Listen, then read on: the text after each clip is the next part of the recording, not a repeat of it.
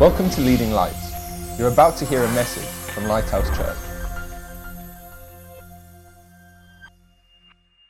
Hello there. Happy Mother's Day and Mother's Week. We are celebrating the mothers today, and we are so grateful for the mothers that God has given us. Now, me being a preacher of the Bible, I always like to look at what the Bible says about things, and the Bible is full of wonderful stories about mothers. I wonder who you think of as the best mother or the main mother in the Bible. Many people think of Mary, the mother of Jesus.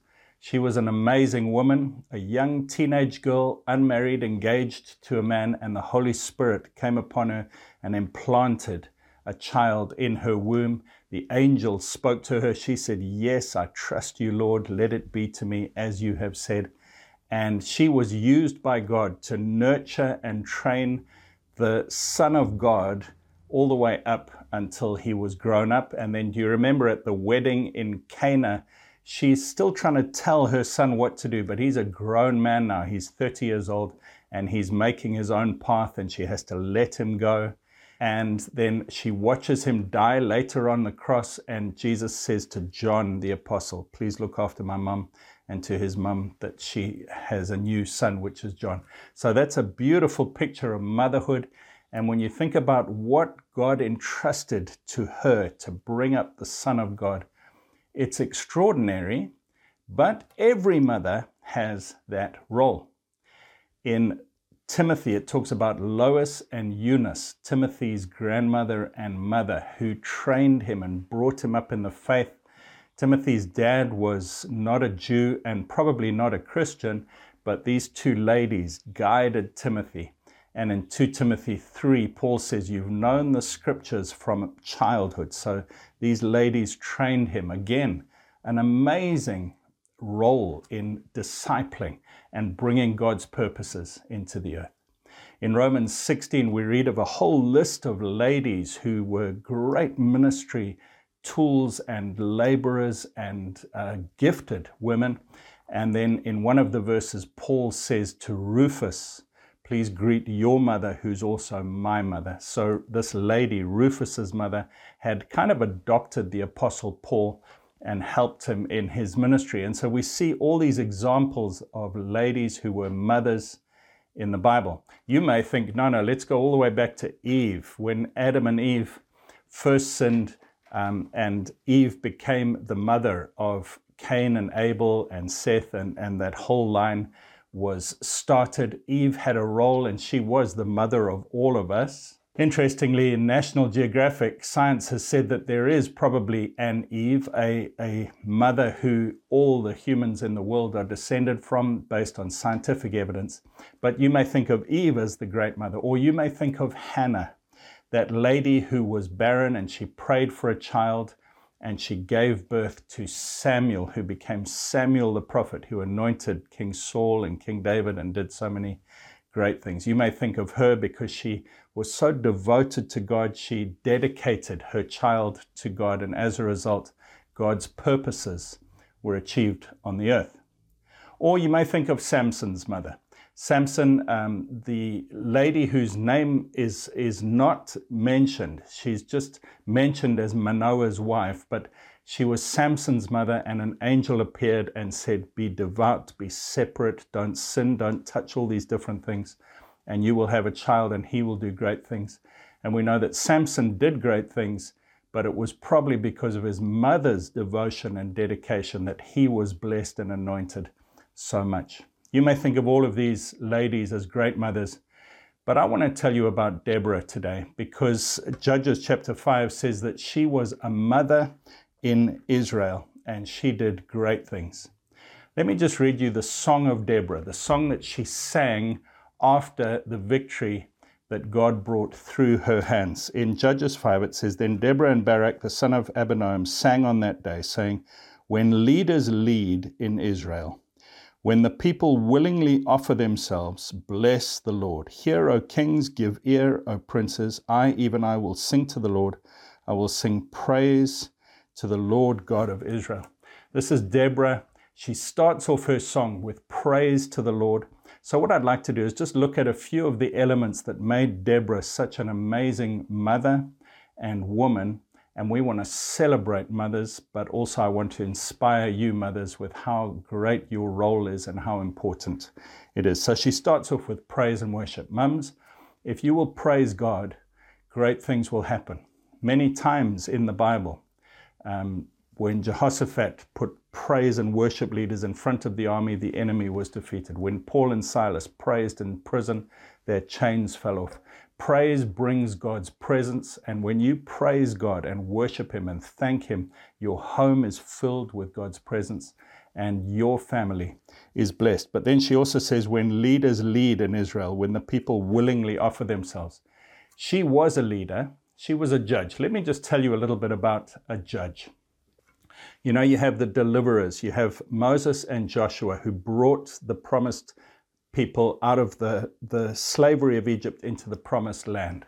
You have these deliverer leaders, great leaders, Moses and Joshua. And then after a while, you have the kings, Saul and David and all the other kings. But in the middle, you have a period of judges who were not elected officials, they were not anointed by a priest or by God. They just had leadership gifts. And so they were natural leaders who became leaders. But they all had different characteristics. And Deborah's was she tried to raise up other leaders. And I think this is one of the main jobs of a mother is to raise up and develop her children, her family, her husband, if she has one, to, to raise others up. Often a great leader is someone who, when things go wrong, they say it's my fault, but when things go right, they say it's us who did it. And that's what Deborah did. She raised up leaders and she starts her song praising God and then saying, when the leaders lead, when people willingly offer themselves. She wasn't grasping for a position of leadership or a title. She had these gifts that made people follow her, but she was trying to to promote other people. Verse 4 it says, Lord, when you went out from Seir, when you marched from the field of Edom, the earth trembled and the heavens poured, the clouds also poured water. We're going to see um, that the victory that she and Barak won was miraculous because God brought water, brought rain and, and a storm, and it defeated the enemy.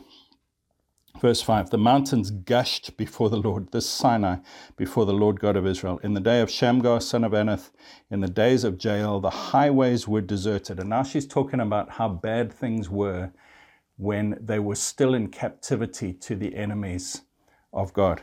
She says, The highways were deserted. The travelers walked along the byways. What that means is that things were so bad in Israel and they were under so much oppression that people wouldn't walk in the open on the streets because they feared they would be attacked, and so they would take back roads and byways.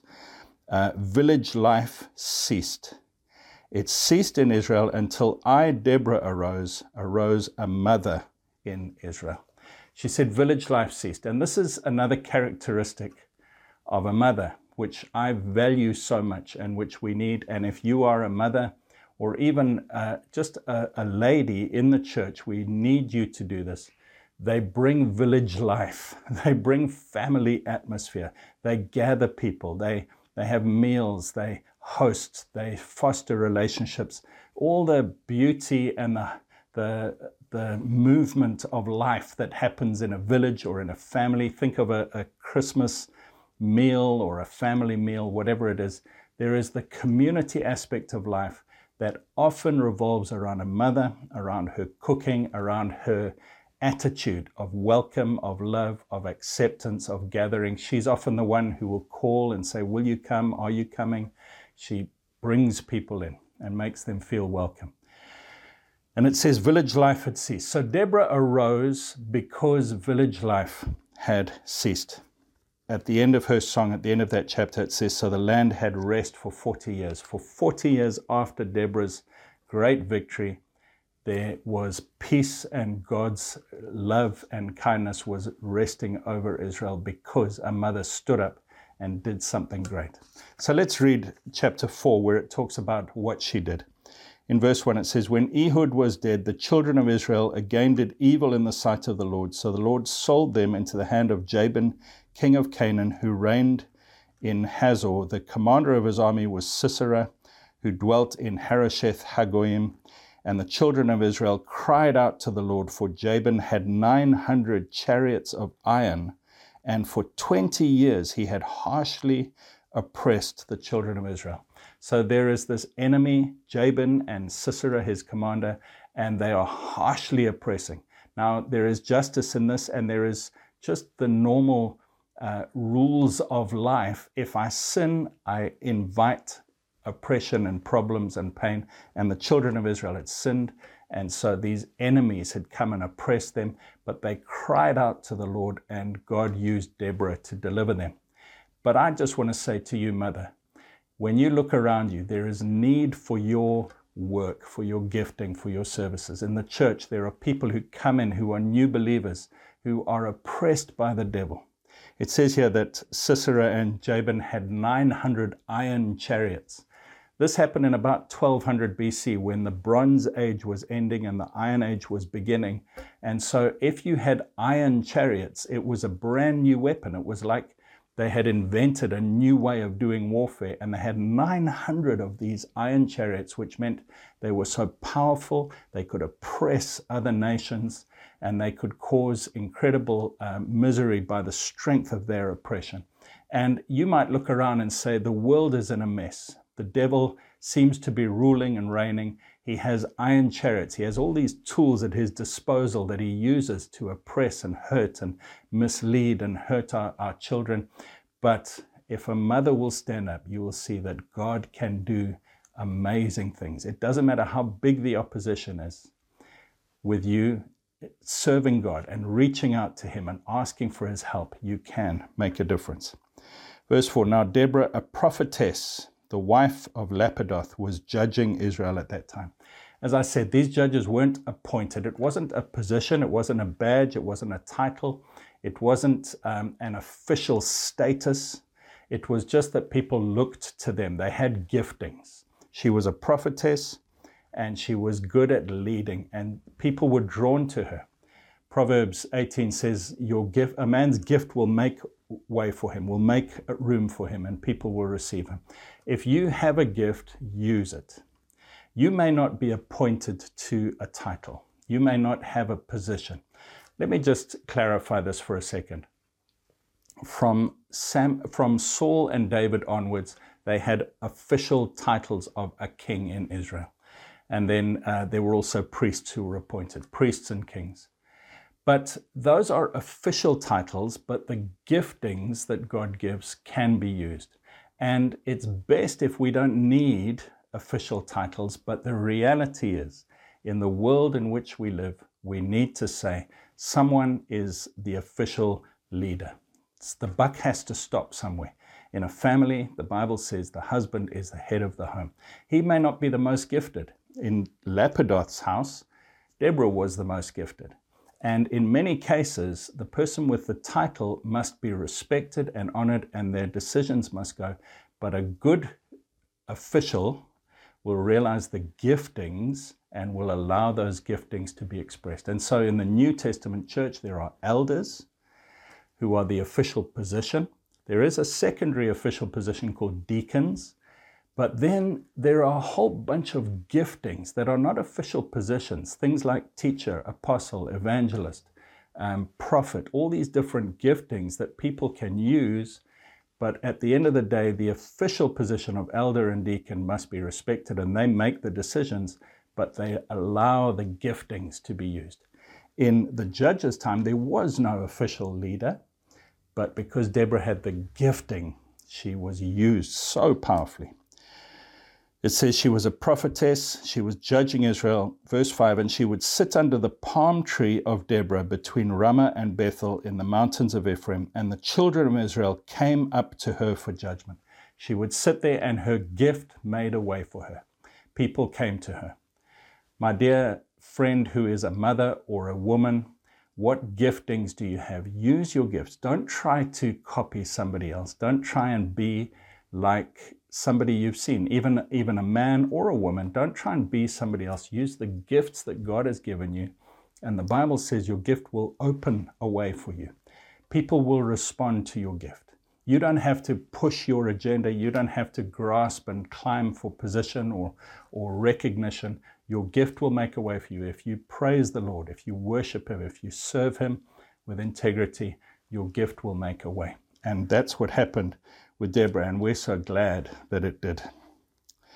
Uh, verse 6 Then she sent and called for Barak, the son of Abinoam from Kedesh in Naphtali, and said to him, Has not the Lord God of Israel commanded, Go and deploy troops at Mount Tabor? Take with you 10,000 men of the sons of Naphtali and of the sons of Zebulun, and against you I will deploy Sisera, the commander of Jabin's army, with his chariots and his multitude at the river Kishon, and I will deliver them into your hand.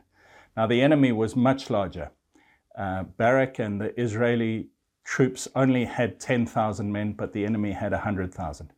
The, the Israelites had no chariots at all. They just had the old Bronze Age weapons, but Sisera and Jabin had iron chariots, 900 of them. So the, the opposition was great. But when you're serving God and when you're doing what He wants you to do in His time and in His way, when you're following God's ways, He will do miraculous things and He will open a way against you I will deploy Sisera um, at the river Kishon, and I will deliver him into your hand. In the next chapter, verse 21 of chapter 5, it says that the Kishon over, overflowed.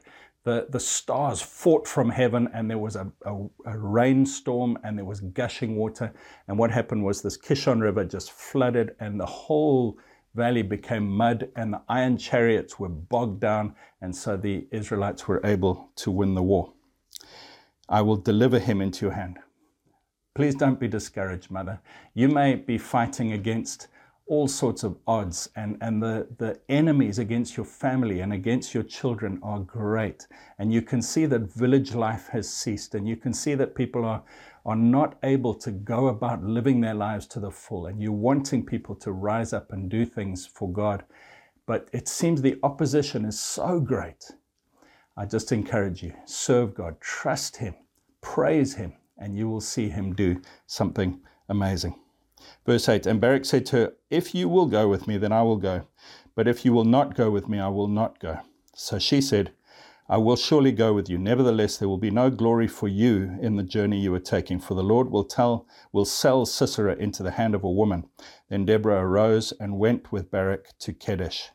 And Barak called Zebulun and Naphtali to Kedesh, and went up with 10,000 men under his command, and Deborah went up with him. Verse 14 Then Deborah said to Barak, Up for this day in which for this is the day in which the Lord has delivered Sisera into your hand. Has not the Lord gone out before you? So Barak went down from Mount Tabor with 10,000 men following him, and the Lord routed Sisera and all his chariots and his army with the edge of the sword before Barak. And Sisera alighted from his chariot and fled away on foot.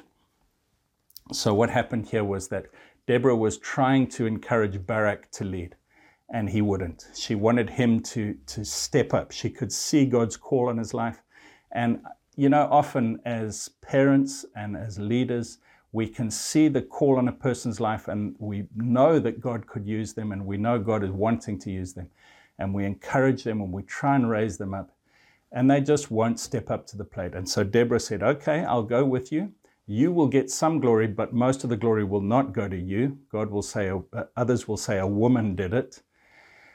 But I want you to notice that Deborah was A, willing to go with him. She was willing to get involved and, and help as much as she could. But B, she was trying to raise others up. She wasn't grasping for the title or the glory or the position. Later on in Hebrews 11, it mentions the heroes of faith, and Barak is one of them. So he did get some glory for his faith and for his part in this victory. But God's plan and Deborah's plan was for Barak to have a bigger position and to be more of a leader. But a mother just keeps on trying, keeps on patiently trying, raising her children up, pushing them forward, promoting them to greater things and for them to do more than even she can do. But she's willing to try again and again and be more and more patient. And then in her song, she says, Oh, wouldn't it be wonderful when the leaders would lead and the people give themselves voluntarily to the Lord? That is the cry of the heart of a mother. Now, you might say, I'm not Deborah. and I'm not Mary, and I'm not Eve, and I'm not Hannah, and I'm not all these different Lois and Eunice and all these different mothers in the Bible. I'm just me. I'm just a normal, ordinary person. My dear mother or woman, I want to tell you that God has put you where you are for a reason, and He has made you as you are for a reason. You might say, Yes, but I've failed. Um, I, I've blown it so many times. I've sinned, or I've been cowardly, or whatever it is. I've failed again and again. I don't have what it takes. I want to tell you that God can use even the past mistakes and even the bad things that have happened to you, and He can work them together for good. In 2 Corinthians 1, it says, we, we thank the God of all comfort because He comforts us, but then it says, and you can now comfort others with the comfort you've received. God takes our mistakes and our failures and the bad things that have happened and He turns them for good. He heals us and He makes us able to help others. You are exactly as God wants you to be, and you're in the place that He can use you. Use God's calling and His gifts that He has put inside you. You may not be like these ladies. You may read the Proverbs 31 wife. You know, in Proverbs 31, it gives a description of a woman who gets up an hour before dawn and she's doing business and she's buying fields and she's she's just an incredible CEO and prayer warrior. And, and you might say, That's not me. I can't do all those things. And I want to say to you, exactly as you are right now is how God wants you to be for what He's got for you in the future. Do you remember the parable of the talents that Jesus told, where He said somebody was given five talents a talent was worth 30 years of pay. So five talents is millions and millions of dollars or pounds. Someone was given five, someone was given two talents, and someone was given one. And the person who only had one looked at the, the ones with two and with five and said, I can't do anything. And they buried their talent and they said, I'm just not going to do anything. I'm going to just be paralyzed by fear. And when the master asked them, they said, Well, you're a harsh man. And so I was afraid.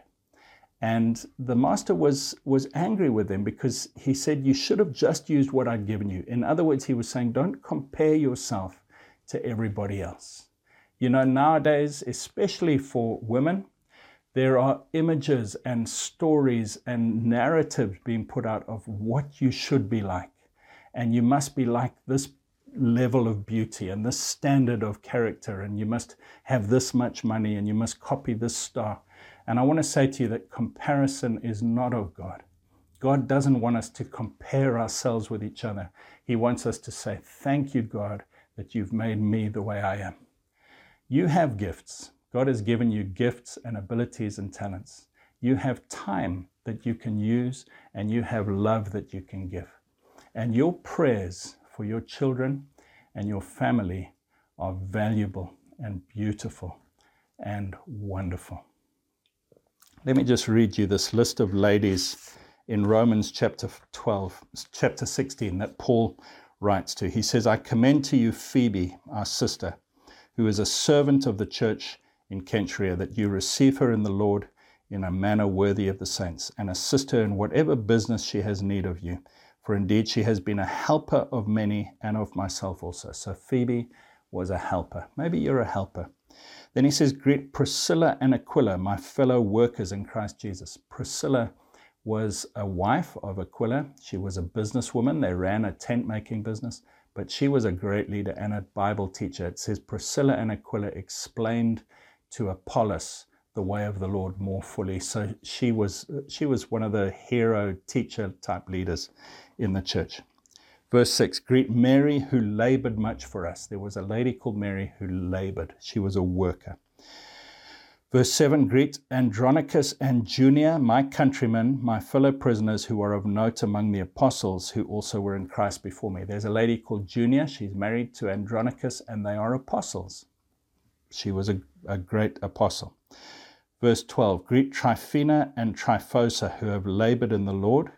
These were two ladies. And then it says, Greet the beloved Persis, who labored much in the Lord, another lady. And then verse 13, Greet Rufus, chosen in the Lord, and his mother and mine.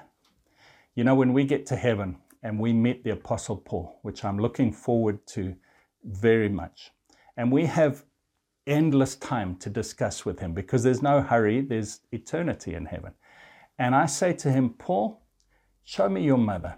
He's going to take me to Rufus's mother because in the spirit, in, in the Lord, Rufus's mother was Paul's mother. You know, Jesus said that when we give up lands and houses and family for the sake of the Lord, we'll receive a hundredfold in this life and a reward in the age to come. That's talking about family members and mothers in the church. And you may not have physical children or a physical family, or maybe you do, but I want to say to you, in the Lord, you can be a mother. Look for those who are lonely, who need guidance, who need love, who need to be raised up and encouraged. Look for those who need to be connected to others. Look at how you can impart the wisdom and the comfort that God has given you to others. Younger ladies need guidance from older ladies, and we all need your help, mothers. Paul had a mother in the church in Rome who was also Rufus's mother. She wasn't his biological mother, but she cared for him.